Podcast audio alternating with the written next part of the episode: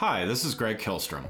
Welcome to Season 3 of the Agile World, where we discuss customer and employee experience, organizational and workforce transformation, and how business can adapt and continually improve in an agile age. The Agile World podcast is brought to you by TEKsystems, an industry leader in full stack technology services, talent services, and real world application. For more information, go to teksystems.com. To read more about the topics discussed in this show, you can go to my website at theagile.world and read my latest articles or get a copy of my latest book, The Agile Workforce, now available on Amazon and other retailers. My name is Greg Kihlstrom, and I'm the host of the Agile World podcast. Today, we're going to talk about building a customer centric organization and how to balance profits, technology, and culture while doing so. To help me discuss this topic, I'd like to welcome Ilenia Vidili, Customer Experience Advisor and author of the book Journey to Centricity. Ilenia, welcome to the show. Thank you so much, Greg. That's a nice presentation. Thanks so much for having me. Absolutely, yeah. Looking forward to, to talking here. So let's let's get started by talking about your book, Journey to Centricity. Um, why did you choose to write a book about customer centric companies? Why do you think that's important? So, writing a book has been on my list for a very long time. And um, to give you a short answer, I really believe that if business leaders put the people so, customers and employees are the center of their organization, we would have better companies and therefore a better business world. So, a lot of, of my clients and potential clients have been asking me, where do we start from? How can you do this? So, I thought of putting together um, three main pillars the humanity pillar, technology pillar, and culture pillar, which I believe are the three main elements for uh, building a successful customer centric organization. Right. My vision on of customer centricity is that companies should live and breathe their customers and find really innovative and sustainable ways to make a difference in their lives, but also in society and in the world. So this book, so with this book, I really want to touch upon a lot of social economic issues that the world is experiencing today and how these are shaping uh, new people, consumer behavior in the very fabric of society. So I really want to focus the book on uh, the new generation of consumers, which um, are the ones that are revolutionizing consumer behavior um, as a whole. And um, I really wanted to help the, the reader with three important points. How can companies leave the old process and thinking behind? Second, how can they leverage the single most important assets they have, so they are customers? And lastly, what can be a formula, or I also call them the guiding principles in their battle to become customer centric, which is not an easy, an yeah. easy battle.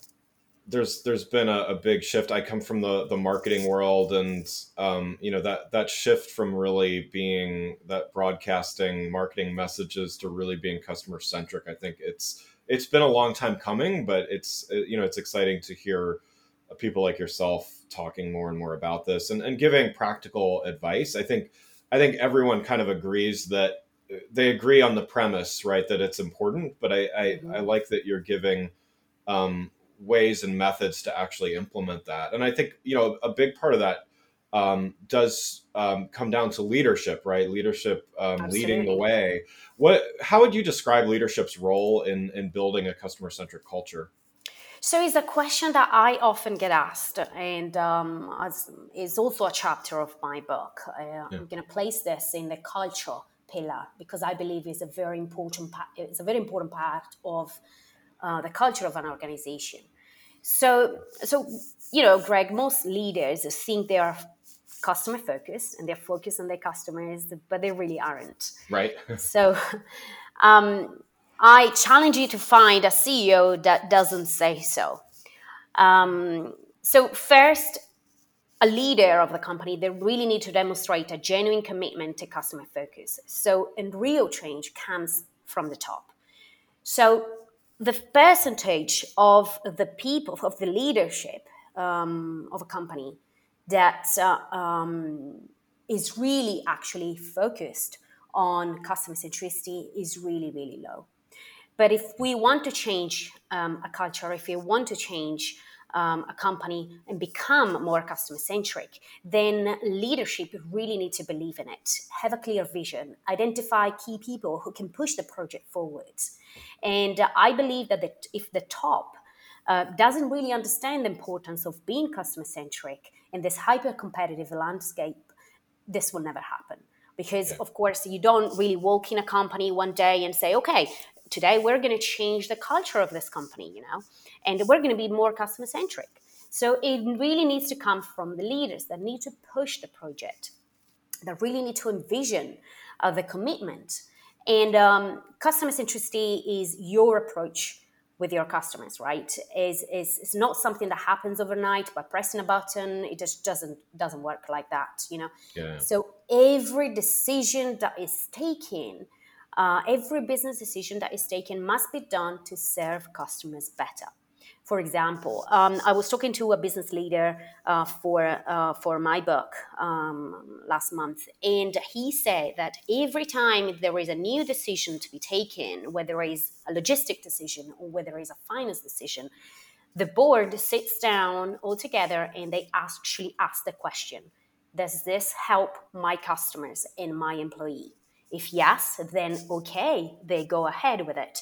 If they doesn't, then it's not. Um, it's, it's, yeah. it's, it's not. Uh, it doesn't deserve to be a decision to be taken. So another thing that I want to um, I want to express the concept a little bit more um, thoroughly is uh, as I've been researching and talking to psychologists about empathy um, an interesting thing that I found is that empathy is contagious, right? And most people who observe empathy feel more empathic themselves in a particular moment. We always talk about be a more empathic business and how to um, how to spread empathy with customers, right?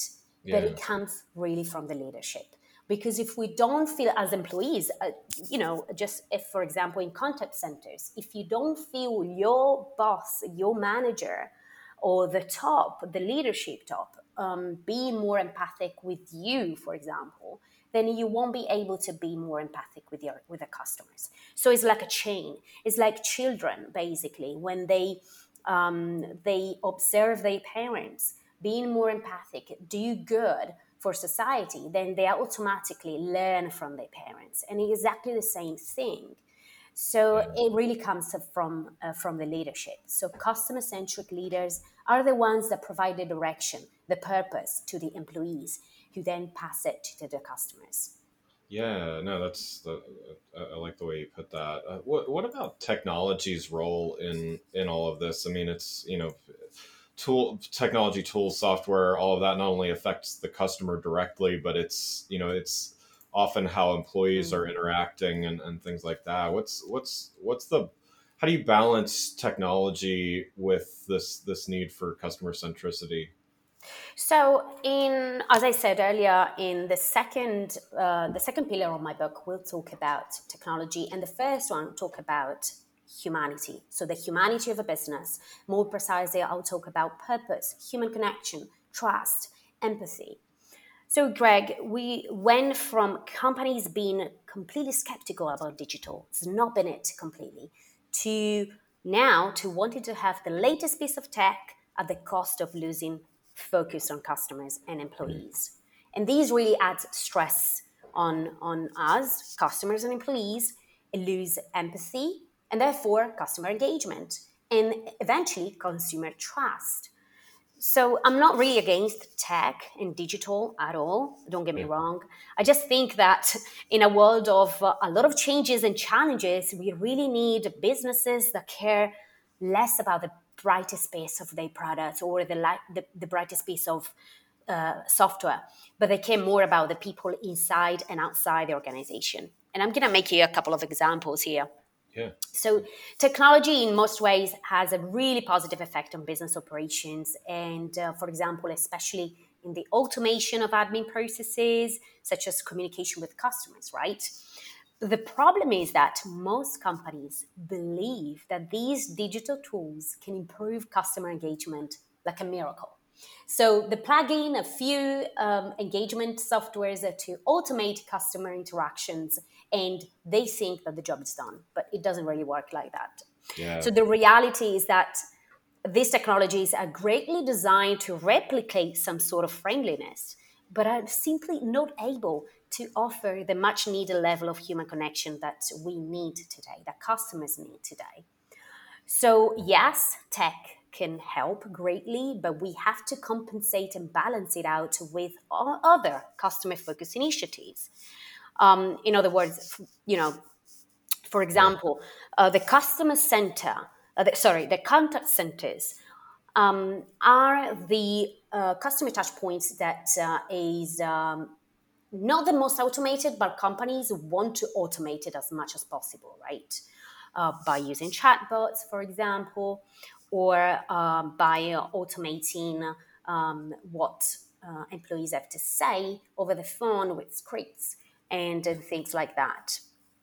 But the thing is, the uh, automating contact centers and other customer interactions is the worst customer touch point to automate because contact center is you know is the most important touch point that spreads empathy and increases customer trust is the only touch point where customers feels listened to understood feel valued and um, one example that um, i wanted to make is that during the pandemic an insurance an insurance company wasn't really getting many customer service calls for obvious reasons because customers weren't really traveling from point A to point B, and you know everything was um, yeah. was closed. So the leaders decided to proactively call the customers and actually ask them how the customers were doing. Right. So you see the shift in thinking and mindset here the yeah. important point here, here wasn't really to wait for calls to come in, but to actually check in on customers and make sure that customers were okay, or just exchanging a few words to say, hey, we're here if you need us. And that really generates a high level of trust and empathy. Um, so the point here is to um, it's you know it's to balance it out to try to balance out the interaction between the automation and um, the, the actual human um, connection that we need. Everything is automated today. Everything is hyper digital. And some companies really, you don't have any way to talk to a physical uh, touch point because, or an actual person, because everything is hyper automated. And so you talk to, um, so you get to talk to chatbots, for example, and um, you, you, they don't really understand what you what you need or what you're talking about. So there is right. this disconnection, you see, and and that's why I believe that yes, technology is really important, but we really we still need people um, to balance out uh, the soft skills that are highly needed. Yeah. Let's um let's let's get back to another point that you were talking about as well, and you know, um, which I, I totally agree with, which is you know what what company out there would say that they don't love their customers and and treat them as high priority, but when it really comes down to it, um, you know, do they do they really uh, let's you know to use the expression, do they put their money where their mouth is? Mm-hmm. Um, and so you know, which I think is actually part of the problem. You know, what I hear a lot, and I'd be definitely curious what what your thoughts are there as well. Is you know these are often talking points, and these are often things that you know well well intentioned, but when it comes down to spending dollars mm. or saving dollars on one thing over the other, it just seems like some of this customer centric and customer experience in general stuff, even employee experience stuff um, tends to be deprioritized for for other like short term goals. So you know, what's your how how do you counsel companies to? It's a it's almost a way of long term thinking, but you know, how do you counsel companies to like keep their eye on the on on, on the goal? It's, that's a big question, Craig. I yeah. always, I, I often get it. I, I often get this question asked. Um, so, just to be clear, every organization is out there to make money. That's a fact, right, and right. that's absolutely okay, right? We shouldn't judge companies. Oh, are you there to make money? Well, you know, we need to survive. We need to make money. Right. But the difference is between those companies that are out there to serve a big purpose, to serve their customers and society, whilst also making profit. And those companies that want to sell as many products and services as possible to make as much profit as possible at the expense of their people and of society. That's the difference. Yeah. So I believe that profit should be seen as an outcome of customer centricity initiatives rather than the sole objective of a company. And um, so, you know, Craig, here we're talking about basically shareholder primacy versus creating right. stakeholder value, right? And uh, over the last um, six months, I've been interviewing a lot of companies um, a lot of companies that I believe are customer centric and that are going to be best practice examples for my book and for many in my book for many um, for for the world for many companies out there. So again, here we're talking about mindset. We're talking about culture, approach, and leadership. If you walk in a company that lives and breathe and breathe the sole purpose of making money, that's what you're going to work towards, right? Yeah. Being customer centric, it doesn't mean that a company doesn't make money, but it means that it's adopting a different approach to make money. So right. I believe that, that today the things that are changing, um, and if you things are changing, and if your customers sniff and feel that you are in the market with the sole purpose of selling to them rather than serving them, they are quickly going to run away from the capitalist view of your company and go to another company which believes and values much with theirs. Yeah, no, that's that, that, that makes sense.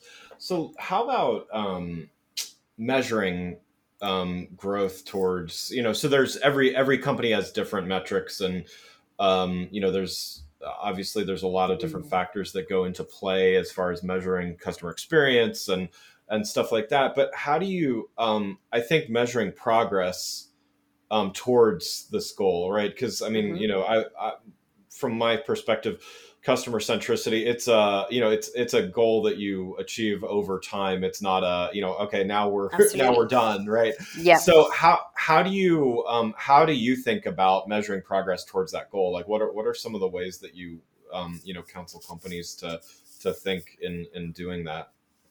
So I think you mean in terms of metrics, right? Yeah, yeah, exactly. Okay, yeah. got you. Um, well, I'm not a big fan of metrics. Um, I mean, there are some metrics that work better than others, of course. I think the most important thing that you that you can do as a company to to measure the success is um, when you when you really see that all employees are feeling more motivated to do their job are feeling to more motivated to help customers and to work towards the same purpose.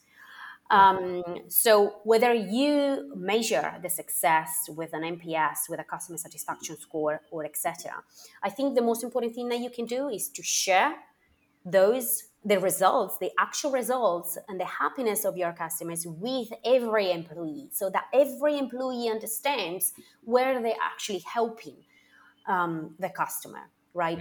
Yeah. In other words, for example, the lo- logistic people, so a lot of companies and organizations don't really understand where they are helping their customers. And our job as customer experience professionals and the leaders of the companies, they really need to be able to say, hey, you work in delivering your, your the parcel to you to the customer.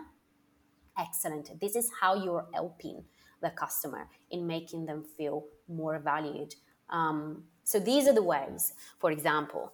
Um, and other ways, uh, like in customer service, for example, or the ways that we can help customers or feel, uh, sorry, employees feel more valued um, or having a bigger, a bigger purpose. Um, for example, we have seen a lot of companies like Ben and Jerry's. They have been a, an active um, activist uh, brand in pursuing their purpose, but also sharing their voice. And they've been having a lot of support from customers. And that only doesn't it, that doesn't really strengthen only the relationship with customers, but it strengthens the relationship with employees because employees are pushing uh, the project forward and that working towards a stronger purpose you see? So i think what, what you really can measure is the satisfaction that your employees feel and see every day. It's how motivated they, they, they are um, to working towards helping their customers. Yeah. so that's my uh, my advice. There are many different metrics, and of course, the metrics are important, but I think that the, the, the only KPI that is important is to see the motivation on employees. Yeah. No, that, that, that makes sense. Um, well, um, one one last question before we wrap up here. Um, I, you know, as a fellow author, I, I, always like to ask about the process of, of writing books and, and stuff. So, can you talk a little bit about that process? You you you mentioned you've been doing some interviews and, and things like that, but would love to just kind of hear um, about your process and you know any any takeaways, anything you learned through that the process of of actually writing the book. Oh sure. Um, so as you as you probably know, it's a, it's a crazy amount of work. yeah. Um, I didn't think it was going to be this hard. Um, in this book, there are 20 interviewees between senior executive, executive of companies that I believe are contributing positively to their customers and beyond, university professors and professionals in the field of customer experience and beyond.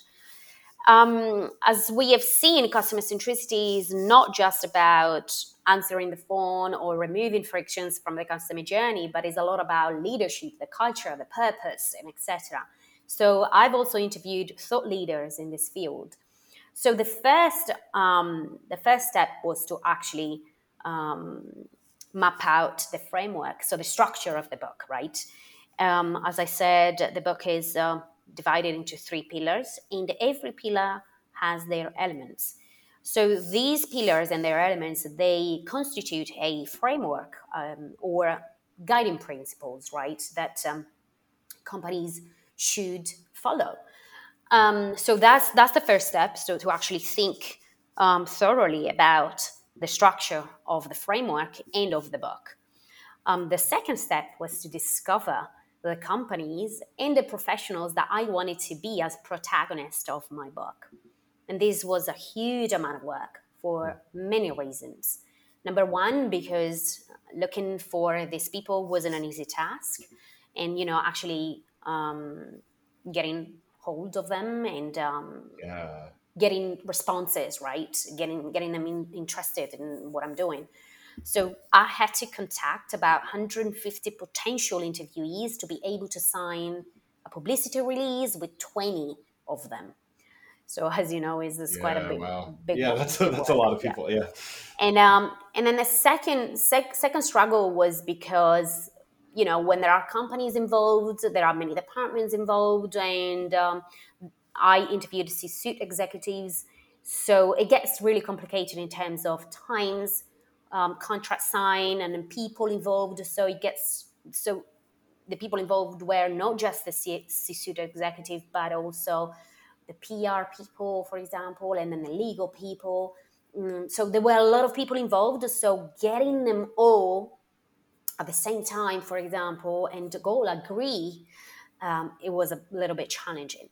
So then the third step was to obviously start the manuscript, which took me about four months, and I'm now finalizing it. Um, so that that's a lot of work. A lot that's of exciting, yeah. Huge amount of research, reading books and and reports and, and and all the interviews, thousands of hundreds of hours of interviews with with people. And the fourth step is the approval bit. So all the people that I've interviewed so far, they have the chance to review the content and the mentions in a respective chapter. So that's another layer of uh, of work, right? So. And then we've come to the fifth step, which is the editing bit, and this involves three types of editing and um, as, as you know and then there's the final the final step which is the design of the cover and the, the layout the layout of the text. And then lastly is the launch. So i'll be launching in september um, as with every product and service a book needs a proper launch. So proper uh, marketing activities and all the um, um, communication, PR and communication, and um, you know, and a lot of initiatives, uh, a lot of interactions with the outside world to let them know that this book is is getting launched. So as you can see, it's not an easy thing, and um, that right. you can do in two months, as many people think.